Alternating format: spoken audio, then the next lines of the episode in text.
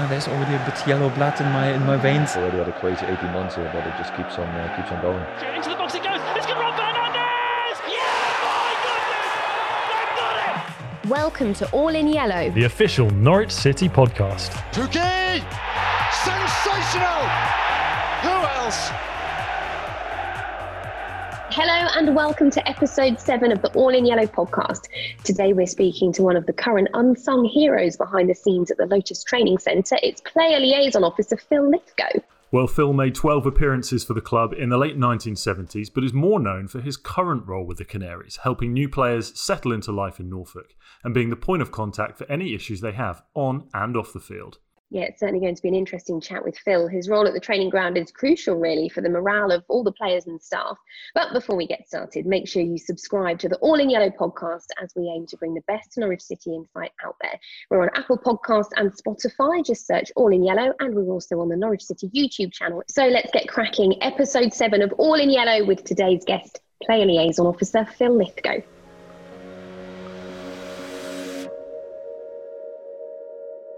Thank you for joining us, Phil. Great to see you. You, of course, are the player liaison officer, but you've got a long running relationship with Norwich City. Just take us back to the very beginning. Um, right, back to the beginning. That's a long way back, there, Alice. Uh, um, my first my first connection with the football club was uh, when I was 14, 14 years old. Um, so that is going to be 1974. So long, long time ago. Um, playing football at school, and um, one of the scouts at the football club was a guy called Fred Davis, who was a goalkeeper, uh, I think, in his time at Bournemouth. Uh, he came up with John Bond and Ken Brown uh, when John was the, the manager of the football club, and he was scouting the, the younger kids. Went to my old school, which is Sprowston Junior School, uh, and just asked the PE teacher if there's anybody he could recommend um, who was pretty good, half decent at football. Um, and Did the- you know guy- anyone? Eh? and the guy's name uh, was the teacher's te- PE teacher was uh, Mr. Clough, um, and uh, so he recommended myself and my brother. And so Fred Davis came round our house, which you could do in them days. No scout, sorry, no no agents or nothing. So he, he came and visited, uh, and just invited us up for a trial. Um, back in the day, and the training ground was at Trowse, which, if anybody's ever been there, is completely and utterly different to what we have up here. Um, and it was over a, an Easter, like an Easter weekend, and uh, we, we turned up, and there must have been 200 kids just turned up for a trial, and it was just uh, a continuous game for two, three hours, and you were sent on, brought off, sent on, thrown out in different positions, brought off again, sent on, uh, and, and that's just how it was back in the day. Um, but luckily, they must have seen something. Um, so I, I signed schoolboy forms when I was 14, which is what you did back in the day, and that was like a two-year contract where you couldn't go to any other football club. So between 14 and 16, uh, I used to train on a Thursday night at Trowse, uh, and then when I was 15, I was lucky enough to get picked in the youth team. Oh, your dad, your dad must have been very proud because he Yeah. played for Norwich as well, didn't he? He, he did, yeah, yeah. My father played. Uh, I, th- I think oh, I always get the years wrong. About 58 to 62. Um, So he was here. Was that right? So he was here. He was yeah. He was here at the famous cup run. Uh, although I don't think he played any games. Um, so yeah, my, my father played for the football club. He signed from Bolton, which is where all my family come from, up in Lancashire. Um, but obviously, I was born down here because my dad uh, was, was playing for the football club. Um, so yeah, it was quite. Uh, he, he didn't push me at all. Uh, he, he- he wasn't that sort of that sort of father. Um, I just loved playing football like any any young kid back in the seventies. It's as simple as that. Um, but to sign for your home club is is is brilliant. You know, it's. Uh, I was quite pleased when they offered me an apprenticeship when I was 16 as well. So um, I think I've had about four years as a pro here. So joined at 14, signed as a pro uh, at uh, 18, and then I moved on to Oxford United uh, when I was 20, 22, I think. Uh, I played at Oxford United for a couple of years. So, so it goes back a long way. There's a big gap, and then um, I rejoined the football club in 2006 in the commercial department. Uh, and then for the last eight seasons, I've been based here at the training ground uh, as player liaison officer.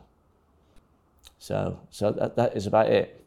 So, Phil, I heard there was chatter at, uh, amongst Carrow Road. Someone said you scored a goal against Manchester United somewhere at some point.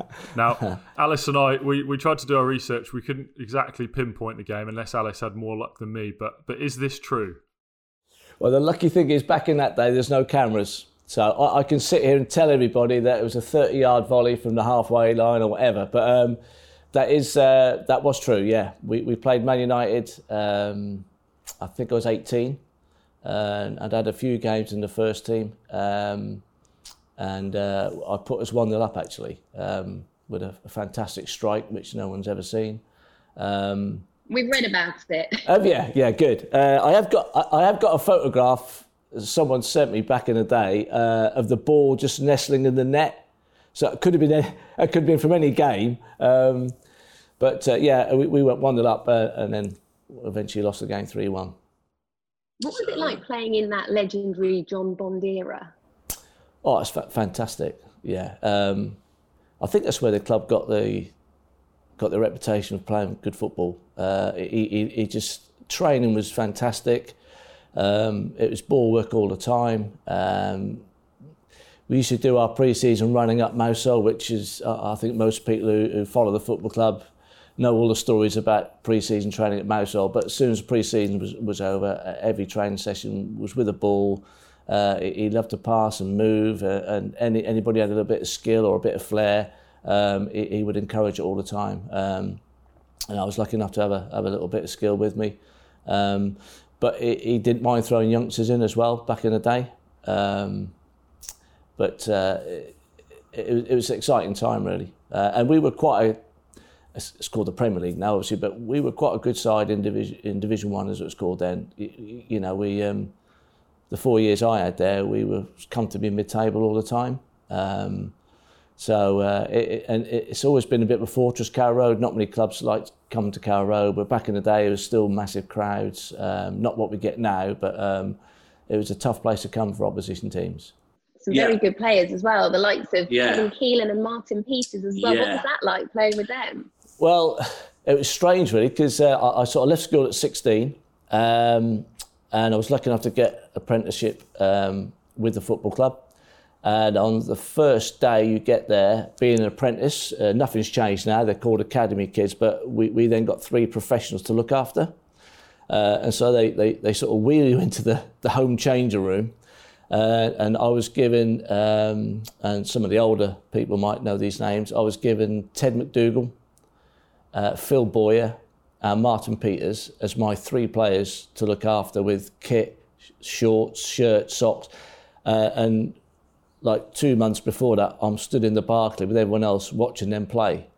And then two months later, you, you, know, they're shouting at you to go and get a clean pair of socks or something. So, but back in the day, you that was how it was then. You, you didn't you didn't speak. you know, it was uh, it was quite an ominous sort of uh, changer room to walk into because there were some big names in there. Colin Suggett, uh, like I said, Kevin Keelan, Big Duncan Forbes are still about. Dave Stringer.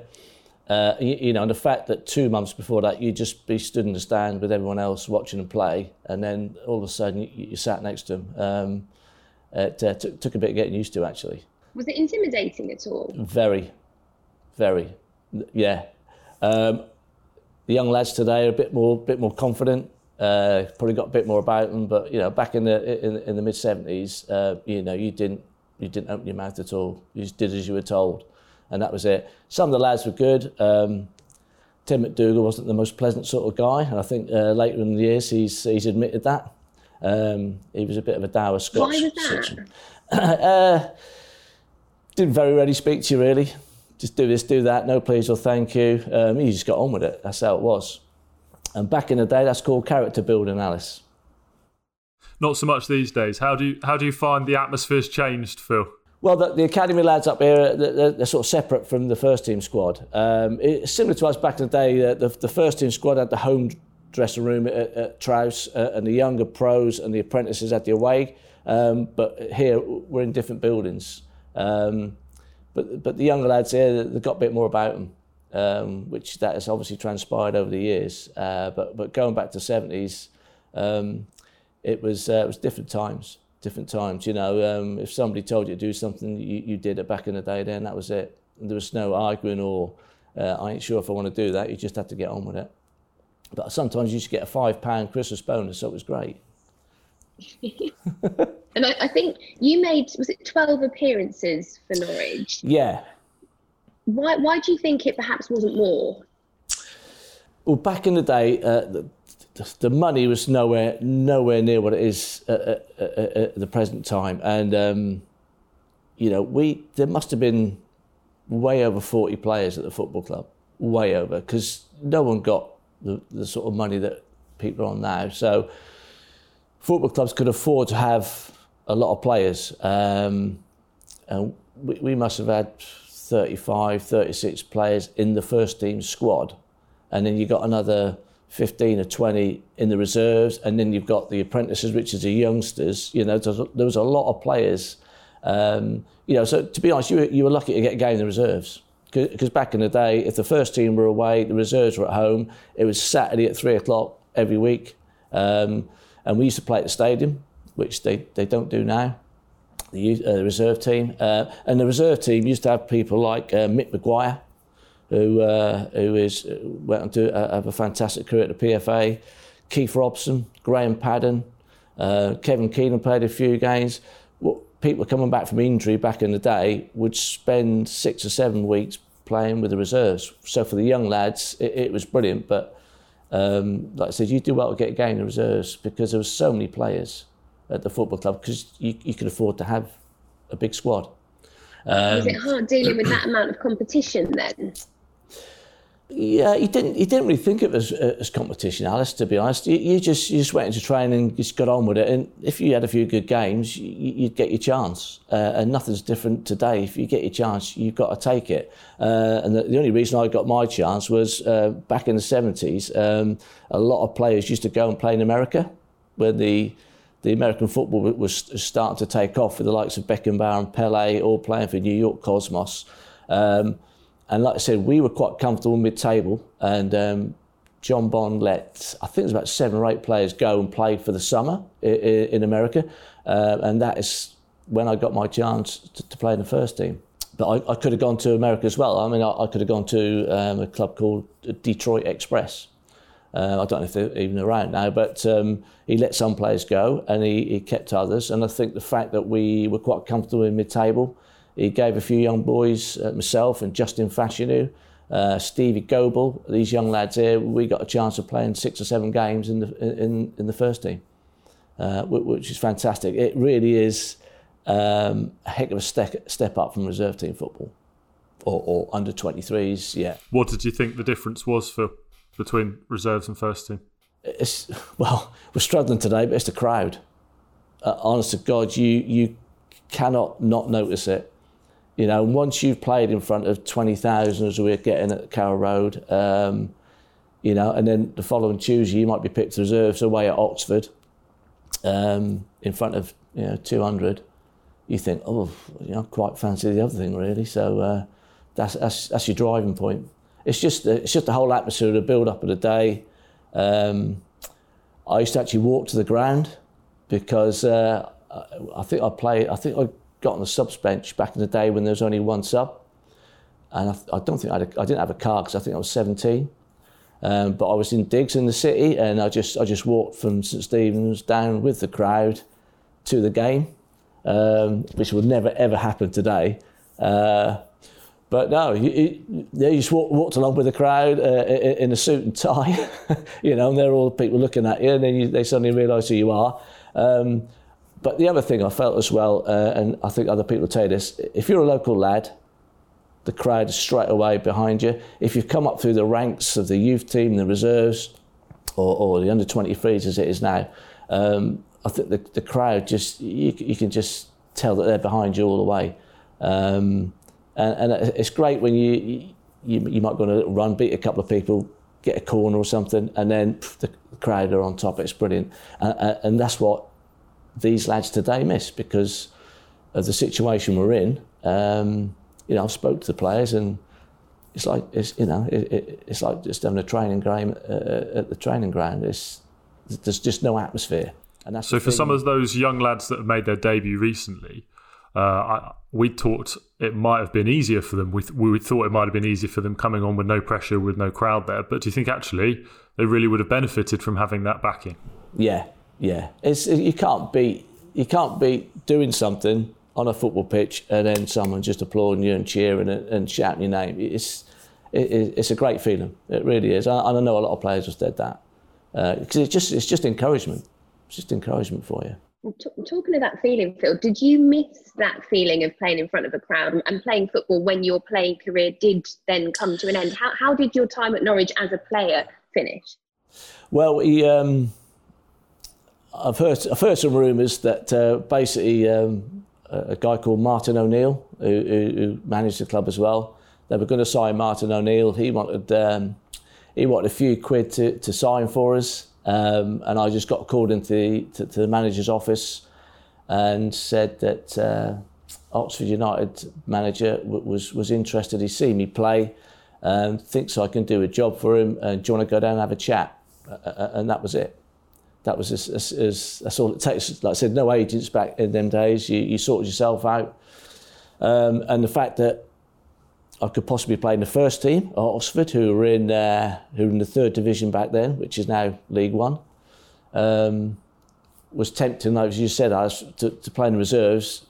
People just want to play in the first team. They just want to play in front of crowds uh, and, and, and get as high as they can and perform to, to the best of their ability um, in the first team. It's as simple as that. That's, that's my thoughts anyway. So If if you play in the third tier, Phil, at that time, would it mean having another job to complement your income from football as well? No, no, no. This is a funny bit, Dan. Um, they doubled my wages.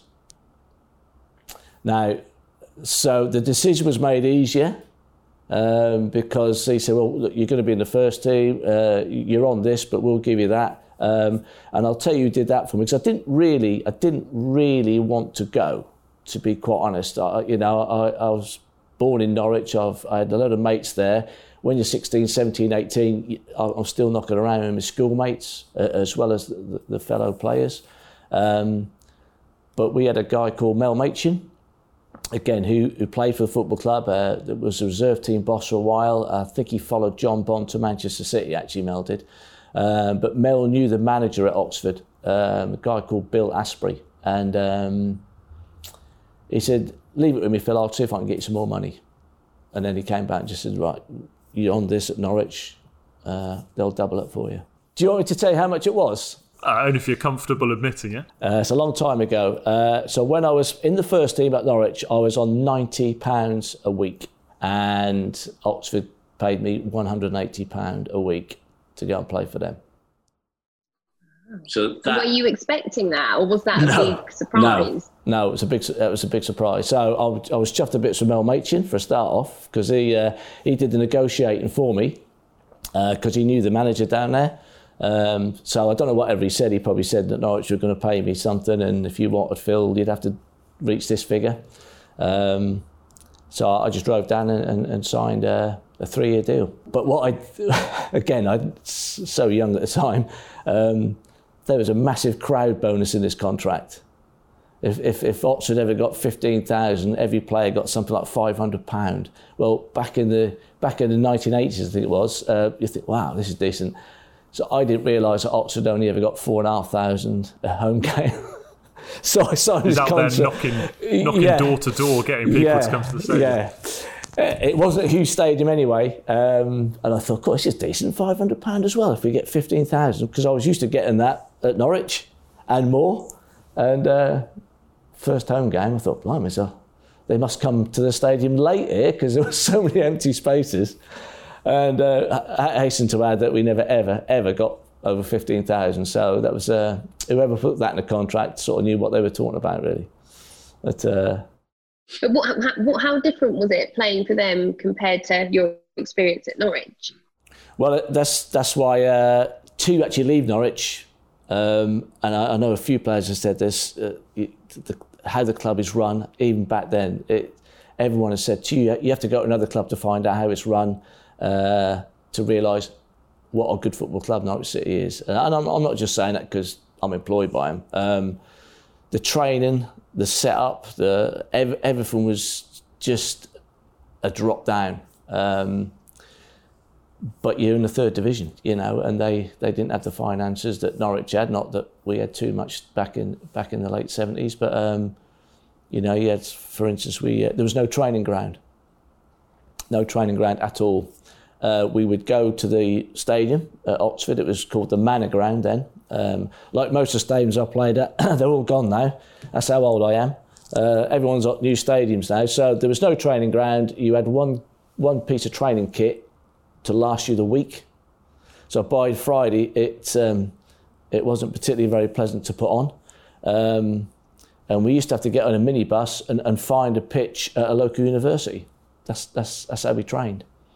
Luckily, at Oxford, there's quite a few universities, and, and their, their facilities were far better than, than the football clubs. There, there was just um, there was just no money down there. Uh, but you, you were able to see what you had had at Norwich as well. Yeah, yeah. and uh, you know I, have still kept in touch with a lot of lads who, who, you, who you sort of play with, and uh, they've all gone to different clubs, and you think, mm, you know, have I made the right decision? But you, you do what you do at, at, the time, and if you if you're promised first team football, you tend to go, and the, the bonus of getting your salary doubled, then it was a bit of a no-brainer, really. To be honest. And how long were you there for, Phil? I had two years, um, excuse me, and I probably went through four managers. That was a problem. Um, the guy who signed me got sacked after about three months. And then we had another manager come in called Ian Greaves, who, who, who was a good manager at, at Bolton Wanderers back in the day in the, in the, in the old First Division. Um, and like every manager, they bring in players who they know can do them a job. And if your face doesn't fit, I'm afraid that's it. So, uh, but I stayed on for Ian Greaves, and then um, I got a few injuries down there. It was a lot tougher than lot tougher than uh, Division One a lot more physical down in League Three as it is. Um, there's some wily old characters about, and if if you had a bit of flair or a bit of skill or a bit of pace, and you made them look um, not so good, they they would just send you into stand. And back in the day, to get a red card, you, you nearly had to sort of cut someone in half. So um, there was, there's, there's a few nasty boys down there old old old pros as they call them, you know, experienced lads. So uh, they, they knew how to deal with a, a young little nineteen year old, twenty year old like me. So. Yeah, so, it's changed a lot now, I guess. Yeah, yeah. Funny enough, I was speaking to Wes Hoolahan the other day, and um, who's now playing at Cambridge. Um, and I thought, playing Wes, you, you, sort of player Wes is going down to League Two. And I said to him, how, how do you find it? I, I, is it? He said, no, everyone, because you can't do it now the, the players are so protected, you know. Um, but back in my day, they, you would just get smashed to bits.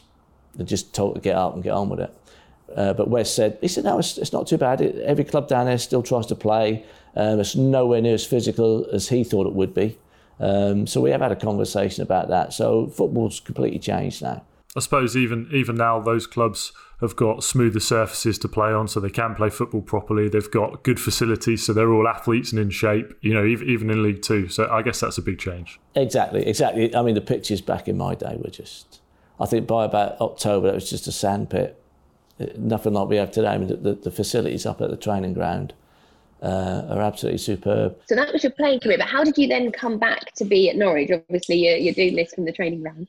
Yeah, well, I um, I moved I moved back here like a lot of players um, who come and do two, three, four, five years here. Uh, you know, like Darren Huckerby, I think he's been on here. Darren Eadie, I spoke to Darren Eadie this morning and something. A lot of lads come to Norwich, uh, play the football, move on, uh, uh but a lot of people end up back in in, in this in this lovely city and, and, a nice nice county of Norfolk.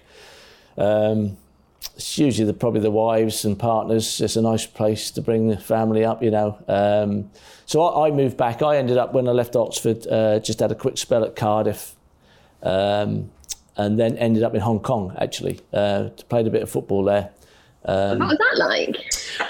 Crazy, crazy. L- luckily, luckily I didn't last long because I don't think I'd be able to sit here now and and tell you that I was still alive. That was uh, so in the 70s it was America, and in the 80s Hong Kong started to do some football.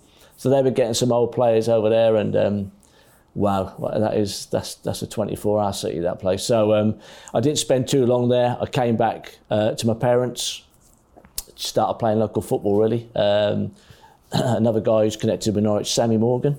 Um, he was the manager at Gorleston. Heard I was back. Um, a mate of mine got me a job.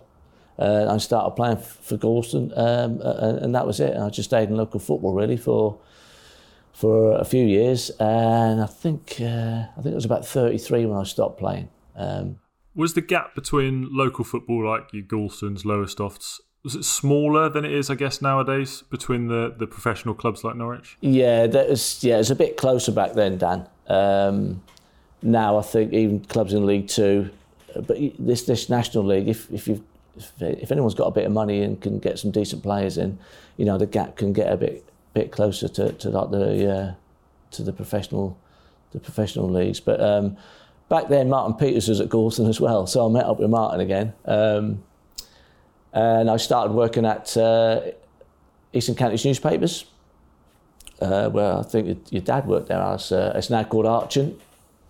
Um, so basically, just worked on the EDP, uh, Eastern Daily Press, for uh, I had about 18 years there. Uh, but when I stopped playing, I then set up. Um, I'd moved to Dereham by then. I set up a soccer school in Dereham.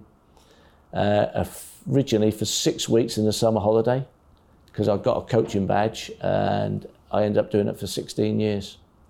Wow! Every, so you enjoyed every, it. Every, every, Saturday morning, and I've got a funny feeling that Todd Cantwell came to one of my wow. one of my uh, classes. Um, Does he remember to, it?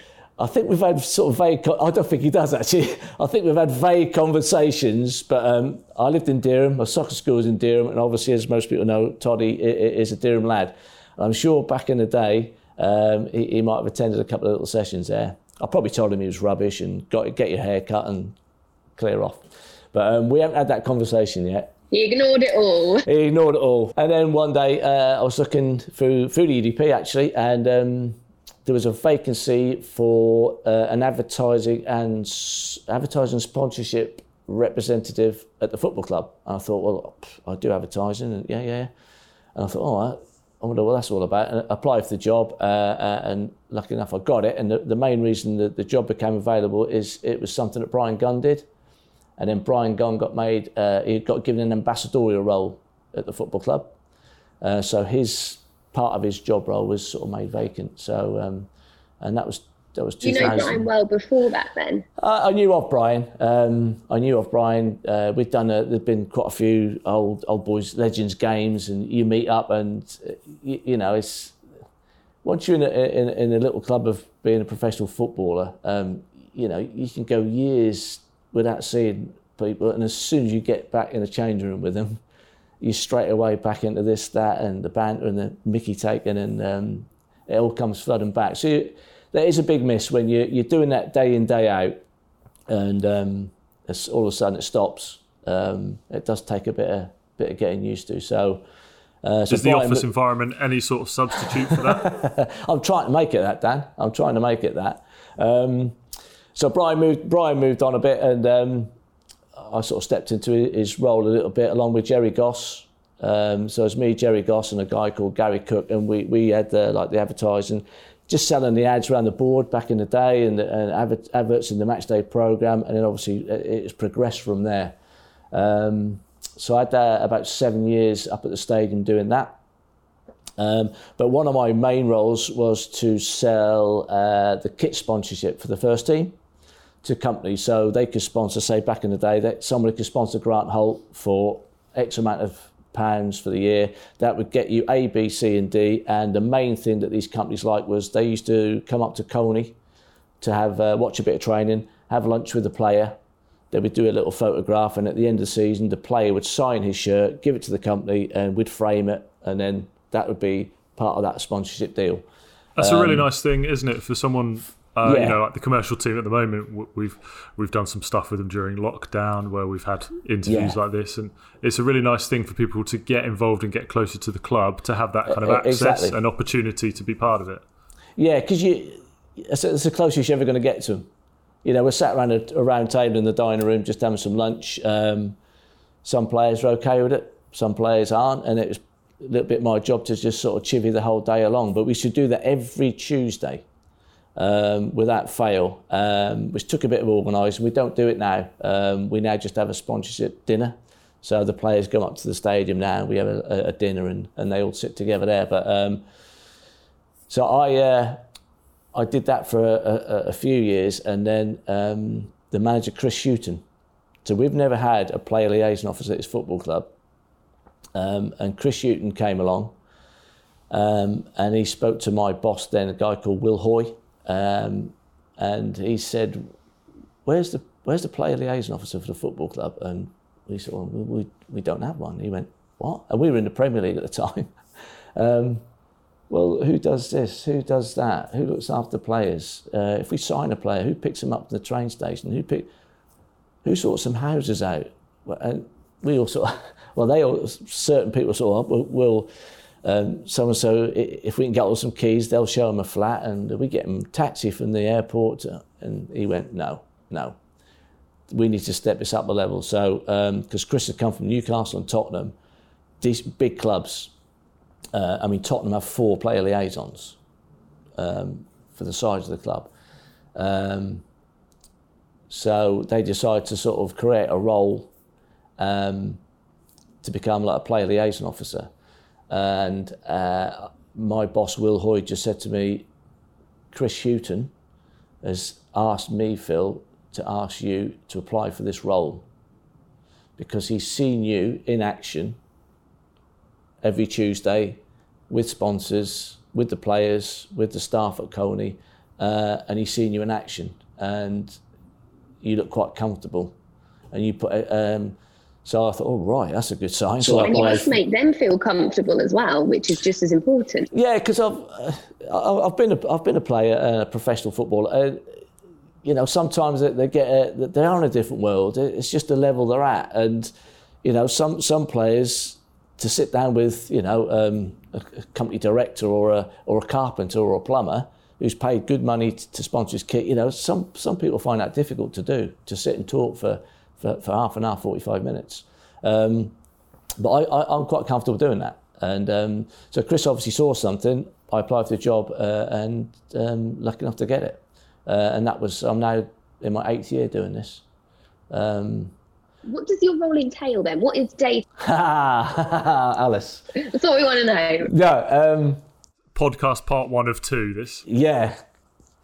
Chris Hughton said to me, as soon as uh, we've never had a player liaison officer at the football club, people will ask you that question. And he said that is the most difficult question to answer because what don't you do then? Well, this is it. It's easy to say that, Alice, because he says you will just end up doing anything. And I found my job description the other day because we've moved offices, and I would think out of 25 things on that original list, I probably do two now. The thing, the whole thing evolves, uh, and it's changed up here. Football is very quick changing business anyway. You just, um, I'm just a go-to man for players uh, and as it turns out now, staff, because if somebody wants something, they'll go, oh, speak to Phil. Because uh, I've been at the football club uh, and in my previous role with, with the advertising team, you, you, know, you're speaking to companies and local businesses. And so I, I know quite a few people uh, through my football days as well. Um, so I'm sort of seen to be the go-to man if anybody wants anything. Uh, but mainly my job is, is, is just to look after the players. Um, outside of football. So all they need to do is concentrate on on keeping fit, training, playing football matches for this football club. All it must be whole... quite daunting, Phil, um, for for young players or international players to come, uh, and obviously you probably get more more business, I should say, more more more work from the guys who are new to the football club because you're helping them yeah. to feel settled. Yeah, that's it. I mean, I have I have, I have people help me. I, am not on my own. We, we, there's there's a few of us in the office, and we all we all chip in and do stuff. But um, that is my main job in the transfer windows. So we're in the middle of one now, uh, January. But um, the summer ones where it's like two or three months. I mean, we signed ten players last year. Uh, so you know, you're on call 24 hours a day basically, and I would I would get a I would get a text message from Stuart Webber, our sporting director, and just say, This player's coming in, Phil. Can we get a car sorted? He's flying in here. This is his flight details. Can we book him a hotel? Uh, and then I'll go back and say, right, how many people in the party? Because you know these guys these days they've got agents and finance people. Their wives might come over. Uh, some of them bring the, the, the, the dads. You know, so you've got to find out how many's in the party. Um, if they're coming into Gatwick or Heathrow, if they're from obviously overseas, you know, we need to get a, big enough car because once they sign, you know, they don't go back and work a month's notice. They are here. They will sign at 10 o'clock on a, on a Friday night and Saturday morning they're training. Uh, so they tend to bring loads of baggage. Because um, to be honest, what, what I found with Stuart um, is uh, most of the deal is done when they when they actually eventually come to the football club. Um, so they know that basically when they fly over to, to, to meet everyone here, they're going to sign the contract that's been negotiated in weeks, months, years previously. Um, so they just uh, bring six or seven cases. so you've got a, you can't send a you can't send a small car down there to pick them all up, and then you've got to get them into a hotel um, as quick as you can and get them out of a hotel as quick as you can. It's as simple as that because uh, they're normal human beings. You know, it's nice having a weekend in a hotel, it's nice having a week, but if you end up there three months, it just affects you. You know, it doesn't care what, what job you're in. If you're in a hotel room for two, three months, which sometimes has happened, you know, it's going to affect your, your work, your job. In this case, affect your game on the pitch. How much prep do you get to do all of this, Phil? Because obviously some deals are done with quite short notice, and you've got so much you need to prepare for. How much time do you get? Um, I, what, what I've done, I'm lucky enough now because um, a lot of people, I've got a lot of estate, well, I've got a, half a dozen estate agents who I tend to use. Um, I don't go to every single one of them, um, but they know when the transfer window is. They know at January, some, and they're all making contacts. And Phil, as soon as you hear anything, find out what the player wants and then if we've got anything, we can sort it out. So I've got to stage now where a lot of people that I deal with, uh, removal companies, you know, if, if, they're moving from north of England or abroad, and they'll they'll then contact me. So, but in the in the early stages, you were you were the, you were floundering a little bit, to be honest, Alice, because I think, oh, but, uh, God. and then something else, you, you'd always miss something. I have a little checklist, but you'd always miss something when I first started. Um, Are you an organised person then? You've got to be organised, surely. I like to think I am. I like to think I am. Yeah, yeah. You, have got to be a bit structured because uh, it's the same. It's a, it's the same thing for me whenever a new player comes in. It's the same format, whether they come in on, on a flight to Norwich or a flight to London, um, or, or, they drive down, uh, as Jordan Hugill did. He drove down. Um, you go and meet the player at the uh, at the hotel. Um, uh, so I'm usually probably after Stuart uh, uh, and Daniel, probably you know the third or fourth person they've met from the football club. Um, do you do lots of research on each player then before you get to meet them, so it, you can kind of get in your head what you think yeah. they want from you to start? Well, if I get the chance, yes. Sometimes, sometimes because if, if there's you know two or three clubs after the same player, you have to act really quick. Um, so uh, if there's a player I've not really heard of and I'll tell you a story. The, fun, the first player I had to pick up um, was uh, our record signer, Ricky Van Wolfswinkel. Um, and uh, I, I, don't think this was in the transfer window. I think we just wanted to have some discussions with him. Um, so uh, they, they sort of asked him to fly over from Sporting Lisbon he was in. And uh, the guy at the time in charge was David McNally, so this is really early on in my uh, as a player liaison officer. He said, "Phil, can you go down and meet this player? Just bring him up to the football club. We just want to have a quick chat. His agent's coming over." So I thought Ricky Van Wolfswinkel. So I'm I'm on Google and I'm thinking, "All right, okay, yeah." Um, this is what he looks like because I had to go down to Heathrow to meet him, and uh, I've got all the flight details given to me. So I'm stood in the terminal there, and then I think the first team were playing away somewhere, and, and David rang me and said, "Oh, by the way, Phil." He will be in disguise. And I thought, what? He said, yeah, because um, I think there's a few clubs after him. We're just trying to do this legally and above board, but nice and quiet.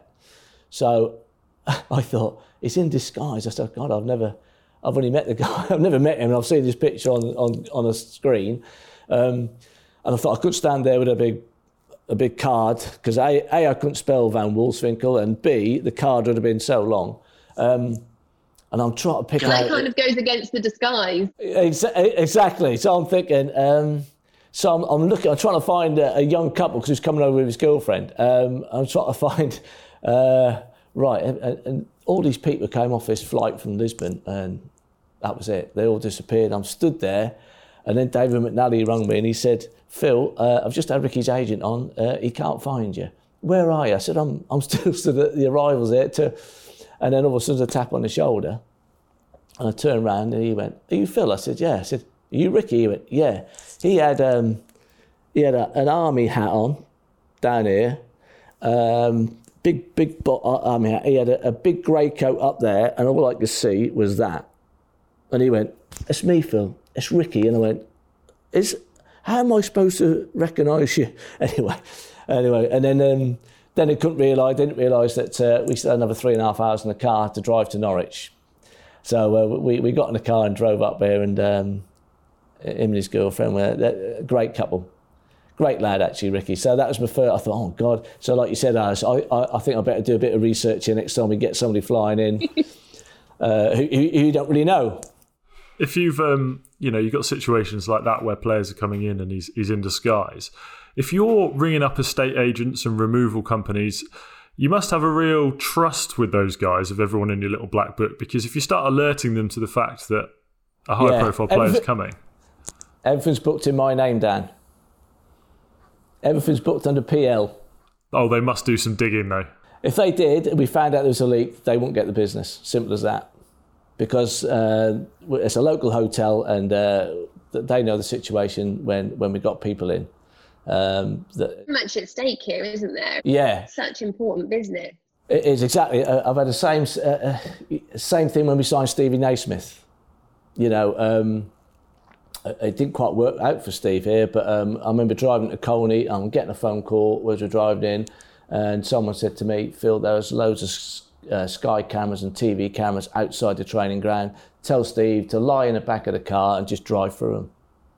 And, and okay, Did he do it? yeah. So Steve, as I'm driving along, Steve uh, gets out the front seat and lays in the back, uh, and we just spun into the gates there where I'm staring at now uh, to, to get him in because again I, I think somebody else was interested in buying him. Similar situation with Nathan Redmond when we signed Nathan, who's gone on to be a you know an absolutely fantastic player. Again with Chris Hughton. Um, Someone got wind that uh, we were signing him, and we had to we had to dive him under a blanket into the stadium through a little side door to get him into a little room to, to have a chat with Chris. So But these things what's the weirdest thing you've had to do? Because obviously that sounded like with Ricky Van Wolfswinkel, that was quite a, a, a unique introduction. Is Well, that up yeah. there with one of your weirdest moments? Well, I laugh at it now, but at the time I was absolutely sort of, oh my god, I've lost a player. Um, I won't ever, I won't ever tell stories of um, of the current squad because it's it's not professional uh, of me, and that's not how we do things. Um, but I've had one or two things uh, with with a guy called Kyle Lafferty. Wow, uh, you know. Um, He always looks like a laugh from what I've seen. Yeah, he's a, he's a different sort of player to look after. You know, you've got 26, 26 players in there. They're all different. Some some of them do not need anything. You give them a phone number and a name, and that's it. And going forward, they will sort themselves out. Some players need a lot of stuff doing for them. Um, Kyle was great. Uh, he's he's great to have around a training ground. Um, he- is he is the mad Irishman, as they as they sort of say. Um, but it was all good fun. Um, but he, he is he's got up to all sorts of stuff. That guy, you know, he's um, he rang me one night and he said, "Phil, I've got a problem." I thought, "Oh my god, here we go." And he said, um, "I'm sat in Luton Airport with my, my agent, and the agent was the same agent as Alex Neil, um, same guy. I'm sat with uh, my agent and." Um, We've just landed from Glasgow, Phil, and I've just realised I've left my car keys in my flat in Glasgow. I went, right. Uh, so I can't get to my car uh, because I can't get home to Norwich because I haven't got my car keys. So I've got a spare set. Can you go round to my house, pick the spare set up? I'll phone a taxi to come and meet you, and the taxi can bring the car keys to Luton Airport. And this is like half 10, quarter 11 at night. I had a spare key cut because I knew what sort of guy Kyle was. I knew stuff like this was happen. And so I, I said, which I don't know if it's a good thing or not, Alice, actually, because obviously, you know, as soon as anything is wrong, Phil. Um, so I drove, I drove to this house where Kyle was renting. Uh, and I saw the guy there, the taxi driver. He said, "Oh, you can." Get? I said, "Yeah, let me just get in. I'll get the key." So I undid the door. The alarms went off. You know, do do. I thought, "Oh my!" And I thought, "What's the code? What is the code?" He didn't tell me the code. Didn't tell me the alarms are on. And all of a sudden, I'm looking out the window, and all the curtains are twitching, and what's going on? And me and this other bloke are sort of looks like we're breaking a Kyle's house. So I, I rang him. No answer.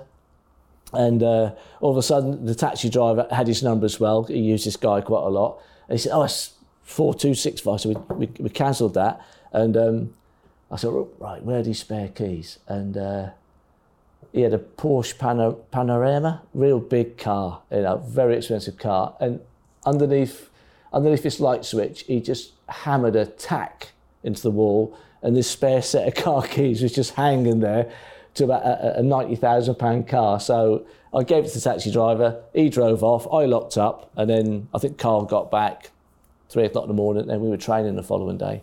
Amazing. Was there any point during that where you were thinking, what am I doing? Like, this is not in my you, job description. I know. I know. There's, there's a line, Alice, where you, you, don't know where, you don't know where it ends. But there's, there's been quite a few stuff. Another guy we picked up, I'll do one more story because uh, this guy, uh, he, we signed him on loan um, I think it was Alex Neil. Uh, the player was Joseph Yobo. Um, we signed him on loan in January. I'm looking at Josh here. Um, maybe four or five years ago. So we were in the Premier League. We were struggling, and we signed Joseph Yobo, who'd had ten years at Everton as a centre half. But um, I think he'd been in Turkey for quite a few years. So um, I got a, a, text to say it was Joseph Yobo's coming into Norwich Airport. Uh, can you book him in? uh, to a hotel. Uh, he's coming here on loan for like the remainder of the season, January through to, to May. Um, I said, oh, okay. And I thought, so I looked him up, thought, oh, 10 years at Everton. I thought, oh, yeah, I recognise the guy. And when he left Everton, I didn't really follow his career. So, um, so I booked him into Dunstan Hall, um, which is one of the hotels that we use. It's just gone at 11 o'clock on a Sunday night at Norwich Airport. Um, and we're driving to Dunstan Hall. And if anybody's ever been down there, they've got this lovely long, half a mile long driveway. That's all lit up down the side there. And um, we're driving down there. I said, right, I'll put you in here, Joseph. You went, whoa. I said, stop the car, Phil. I said, as, as we approached this the hotel, I said, what, what, what's up? He said, is this where I'm staying? I said, um, yeah, we, we use this for all our players. Uh, I'm not staying there. I said, you what? I said, uh, I'm not staying there. I said, why, what's the matter? He said, I've stayed here before when I played for Everton, and this place is haunted. And I went, sorry? He said, this is haunted. Take me somewhere else. I went, I said, Joseph, it's half past 11 on a Sunday night. Where, where, are you, where are you expecting me to take? I'm not staying. It's haunted. I've played here before. I am not staying in this hotel. And I looked at him, I thought, you're the big, rough, tough centre half who's got to save our club from relegation, and you can't even stay in it. So, because of a ghost. Because of a ghost. Yeah, and he told me this story. Well, I, I, had to phone. I phoned uh, someone at Barnham Broom, and we got him in at Barnham Broom. Uh, luckily enough, they had a vacancy. You know, um, so we drove him there, and I thought, oh, this, that's a good start. And we just had, I just had so many things with Joseph. Very, very difficult, very difficult guy to deal with. Who was your favourite player to deal with so far? We've had some great players, Dan. Some great characters. Uh, Russell, Russell, Martin, as most people would know, is, is absolutely, absolutely top top guy, uh, and would would back me up and help me out if, if I got in a bit of trouble with, with some of the players or some of the players were doing something that Russ thought was a little bit over the line. Um, he would just come out and say, "What's happening? Why, why are you doing that?" he could do that. I said, well, he should do. I've, I've told him three or four times how to do it. Right, leave it with me. And he would go off and have a word. So Ru- Russell is absolutely top man, top man to me. But we've had some, we've had some great lads over, over the years. Do you ever feel like people walk over you at all because you can pretty much do everything for them? Or do you feel that, that most players are respectful? There's just a few that have tried to push the boundary? Yeah, there's always, there's a few that have done it. Um, uh, and if you if you say no, they sort of what you know? Said, no, it's your job. I said, well, yeah, that particular thing isn't my job. Um, I'll help you. I'll help you sort it out, but don't expect me to do the whole thing. Um, but you get involved in all sorts of stuff. I think everyone who reads the newsletter, when they, they, they look at these people who work for the football club and they, what's your job role, and they go, no, no day is, is the same. And it isn't here. The only day that's similar in football is match day. But every from Monday to Friday, there's always something happening. Um, what do you do on a match day? Uh, not a lot at the moment.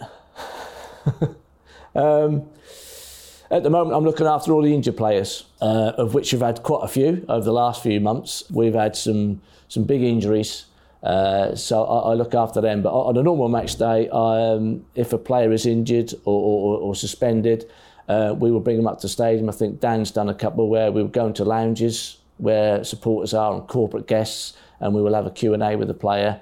Uh, we, we go into Legends Lounge, which is run by Adam Drury, uh, that used to be run by Darren Huckerby, and, and, Darren Huckerby does a gun club after. We send a player up there um, to do the man of the match stuff, uh, and I have to sort of just do a little bit of um, coordination with the media guys to make sure they're up there at the right time. Um, and then my, my, main job, again, which is not happening at the moment, is to look after the uh, the players' lounge with all the wives and families uh, and, the, and the guests that the players invite to, to each home game. Uh, so it's a busy day. It's a busy day you've spoken about some of the, the more difficult characters that you've had to handle over the years at the football club.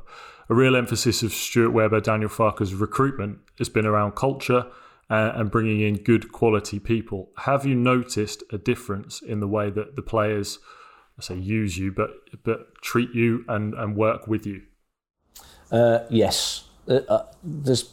I've noticed a lot of since Stuart's been here and Daniel. I've noticed a lot of a lot of changes. Everything's just gone up a level. Um, I mean, we've had plans. I said I've been here eight years. We've had plans and drawings for the the, the, the training ground in all of those eight years. Uh, nothing's ever happened. Uh, then an, another manager come in and go, oh, I think we'll move the gym over there. Oh, we'll change all the. Um, but Stuart's come in, and with with the bond that we did a few years ago, that's up and running. It's done and that helps me enormously because when you're showing a player around the training ground, because that's his office, you know, most of them have been to the stadium and played there, um, and they play there once a fortnight. But the training ground is is their office and, and where they do their day to day stuff. So to bring the player up here now um, absolutely fantastic. We we signed a guy, Josip Drmić, you know, full Swiss international, played in the Bundesliga. It's not worked out for him, but as soon as he walked in the gym, he went, wow, this is absolutely fantastic. And to get feedback like that, fantastic, yeah. Especially to what, I mean, when I came up here, it was just full of Portakabins. I don't know if Dan, you was up here at a certain time, just Portakabins and Portakabins. And since Stuart's been, uh, along with Daniel, um, everything's just ramped up a level. The, the, the facilities here now are fantastic. And I've had the same conversation with Jordan Hugill I walked him round. He came up for a chat with Stuart. I walked him round, and he said, "This is better than West Ham." And West Ham are in the Premier League. Size, do you think? Do they expect a little bit less, or is it just that the facilities are now so good they're just a little bit surprised by it?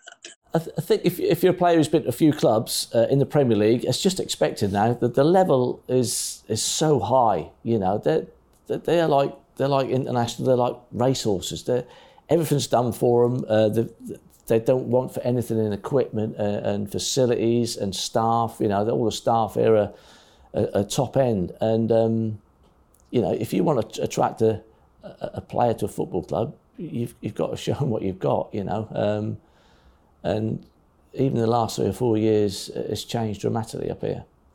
Sounds um, like a really um, nice and, place for you to work, Phil. well, it is. And it, it, listen, if you're top of the league, you can't enjoy your job, then there's not, you shouldn't be here. I mean, my first year doing this, we got relegated uh, under Chris Hughton, and then I think Neil Adams had six games where he, he couldn't really do a lot. You know, it's, it's horrendous.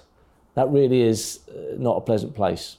Um, but we've had more good times than bad. Um, you know, I mean, the, probably the best day ever. A lot of people have said this with the club is is the playoff final against Middlesbrough, um, and, and the club did something there completely different to anything else I've heard. Um, I think David McNally and, uh, was in it was chief exec, and Ricky Martin here was was the uh, technical director, and Ricky was my boss. Um, so when we got to the playoff final um, against Middlesbrough with with Alex and Frankie, um, the club paid for for the first team squad to go down to uh, the uh, the Grove, I think, which is a lovely hotel near Watford, and have a couple of days there, bit of training, play some golf, and then uh, on the Monday afternoon we went up to Wembley and just went in the chat, just had a look at it because a lot of the players hadn't been.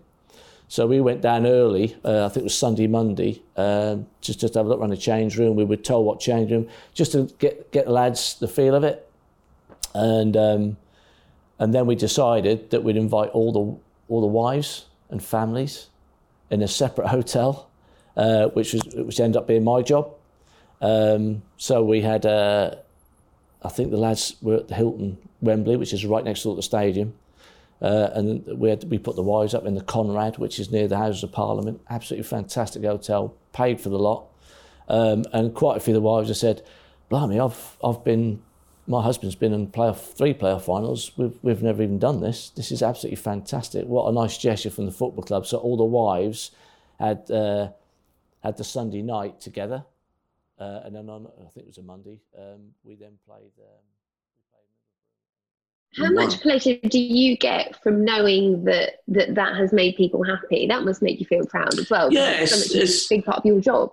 It is. Uh, you know, uh, it wasn't my decision to do this. I haven't paid for it, but I, I was I was the force, uh, the face of it, and you, you haven't to get. And there's about seventy odd wives and families that we had to look after, and um, I then had to organise a couple of coaches, which was not easy to do. If you remember, I think nearly every coach company in Norfolk was booked for the fans to go down. So uh, again, I rung a contact. He knew somebody in London, and um, we uh, we got a couple of coaches. Uh, we had to get two two coaches for, for the wives and the kids and and, and the mums and dads, uh, and we, we then drove. And, and, the feedback I got was was fantastic. And if you win, it's it's, it's great, you know. Um, but a, it, it, all paid off. It's a, it's a lovely gesture from the football club because uh, I think it was. Um, Dean Kiely's wife, who was a goalie coach, um, she said, Phil, I've, Dean's been to three playoff finals and two of them I didn't even get invited to, to watch the game. So the fact that we got, and we, we paid for corporate, so they had a meal before the game as well. So they had a hotel the night before, meal before the game, and then we had a big party after, which we'd booked, uh, luckily. And uh, she said, it's been fantastic what a lovely way. You get to get involved and enjoy that as well. Do you get to sit down and have a meal and have a nice hotel stay? Um, no, I went out. Me and my wife went out and had a breather because there was there was too noisy. There were so many kids there, Alice. the restaurant was absolutely heaving, but we let him get on with it. And uh, me and my wife just had a night out in, in London before the, the final because uh, she sort of gave me a bit of help as well, um, organising uh, all, all, these people to, to look after. Uh, but when we woke up on the morning of the game, um, the, the bus driver said, We've got a bit of a problem here. Um, the route I was going to take to Wembley Stadium, uh, they've shut it. Oh, yeah, there's a 10k charity run. Oh, right. And I've gone for an option two, uh, and they've shut that route as well because the Queen's opening Parliament. I went, oh, and so we had to, yeah, we, whatever. There's something happening, Dan, and we had to we had to leave half an hour earlier to get because they had to be at the, the, stadium at 12 o'clock for a meal. So we had to we had to get all these people down, and some of the women were uh, were taking a bit longer to get ready, shall I say? And uh, so we had to move out half an hour earlier and to try to get everyone down in time. But luckily, luckily we just got there. But uh, Oh, oh, Middlesbrough's bus arrived late. That could probably yeah. explain that. I'm pretty sure I remember their, their bus from yeah. Yeah. Yeah. Their driver got sacked actually for that. Harsh. Yeah. But maybe yeah. fair. Well, it did prove quite an expensive mistake, I suppose. Phil, you must get really quite close with some of these, you know, not just the players, their families as well. Is it difficult after a big high like the playoff final? I think, if I'm right, saying Bradley Johnson, for example, moved on after that promotion. You know, do you get close with players and then they disappear and, and sort of start again? Is that difficult ever? Uh, yeah, you do actually, because um, like I said, on a match day, I'm in, I'm in the, the players' lounge, and it's basically you, you're spending most of the day, uh, a match day, w- with the wives and the kids, and you get to know them all. Um, uh, and then, yeah, I remember Bradley ringing me. He said, Phil, I'm, I'm leaving. I went, You're leaving? He said, Yeah. I said, I'm just in a hotel in, in Derby. Um, uh, just wondered if you could help me rent my house out because we're going to have to move up here. Um, and we did. We got we got we signed Matt Jarvis, and, and Matt went to live with Bradley. And that's another thing which is great because if you're signing a player, if you've got a player who's got a nice house, and you know these lads are at a certain level of property, you, you know you, they move on, and all of a sudden their house is empty, and if they don't want to sell it and they'd rather rent it, we've always got a bit of a um, a, a line of players who, well, that's a football. That's his Bradley Johnson's house, so help yourself. So, um, but yeah, his his his wife, yeah, Narisha, and then you know we, um, if any of the girls uh, have babies, you know, we'll, we'll, send a bouquet of flowers from the club, um, stuff like that, because the wives, they're all part and parcel of it. You know, people think it's. Uh, uh, it's, it's, a great, a great life. need to be a happy wife, surely, behind a player. Yeah, so you know they they spend a lot of time on their own because uh, players, you know, you don't you don't do Christmas, you don't do New Year, you don't have time off at Easter. If if you want that, you don't get involved in football. You know, they're training Christmas Day, they're travelling down to Watford Christmas Day, so that the families might see them for an hour or two hours, um, and that's all the staff as well. It's, it's the physios and the the masseurs and the analysts, uh, and we've got a guy, Johnny Martin, who's like the logistics guy, sorts of travel out all their Christmases are interrupted as well. Um, so yeah, you do get you do get um, you do get tied in with the families, um, and to see you know like Russell Russell Martin go and, and, and his his good lady, you know, is you just wish them all the best, and you'll message each other now and again. Um, something will come. Someone will get married. Or get. I think I'm invited to Cameron Jerome's wedding. Well, he ain't been here two years. Uh, that's been put off, and it's been put off again. So whether we ever get to see Cameron and Natalie, I don't know. But um, your your mobile phone is probably not one you want to lose anywhere, Phil. I'd imagine. Definitely not. Definitely not. There's some there's some big numbers in there, mate. yeah. Uh, uh, my wife does get fed up of it, without a doubt. Without a doubt. Um, but if I can sort something out with a quick text or a message or, or send a number or try this, then it's great. Uh, sometimes, though, you, would have to get in the car and, and, and do something. Um, but you know, my job is to look after the players.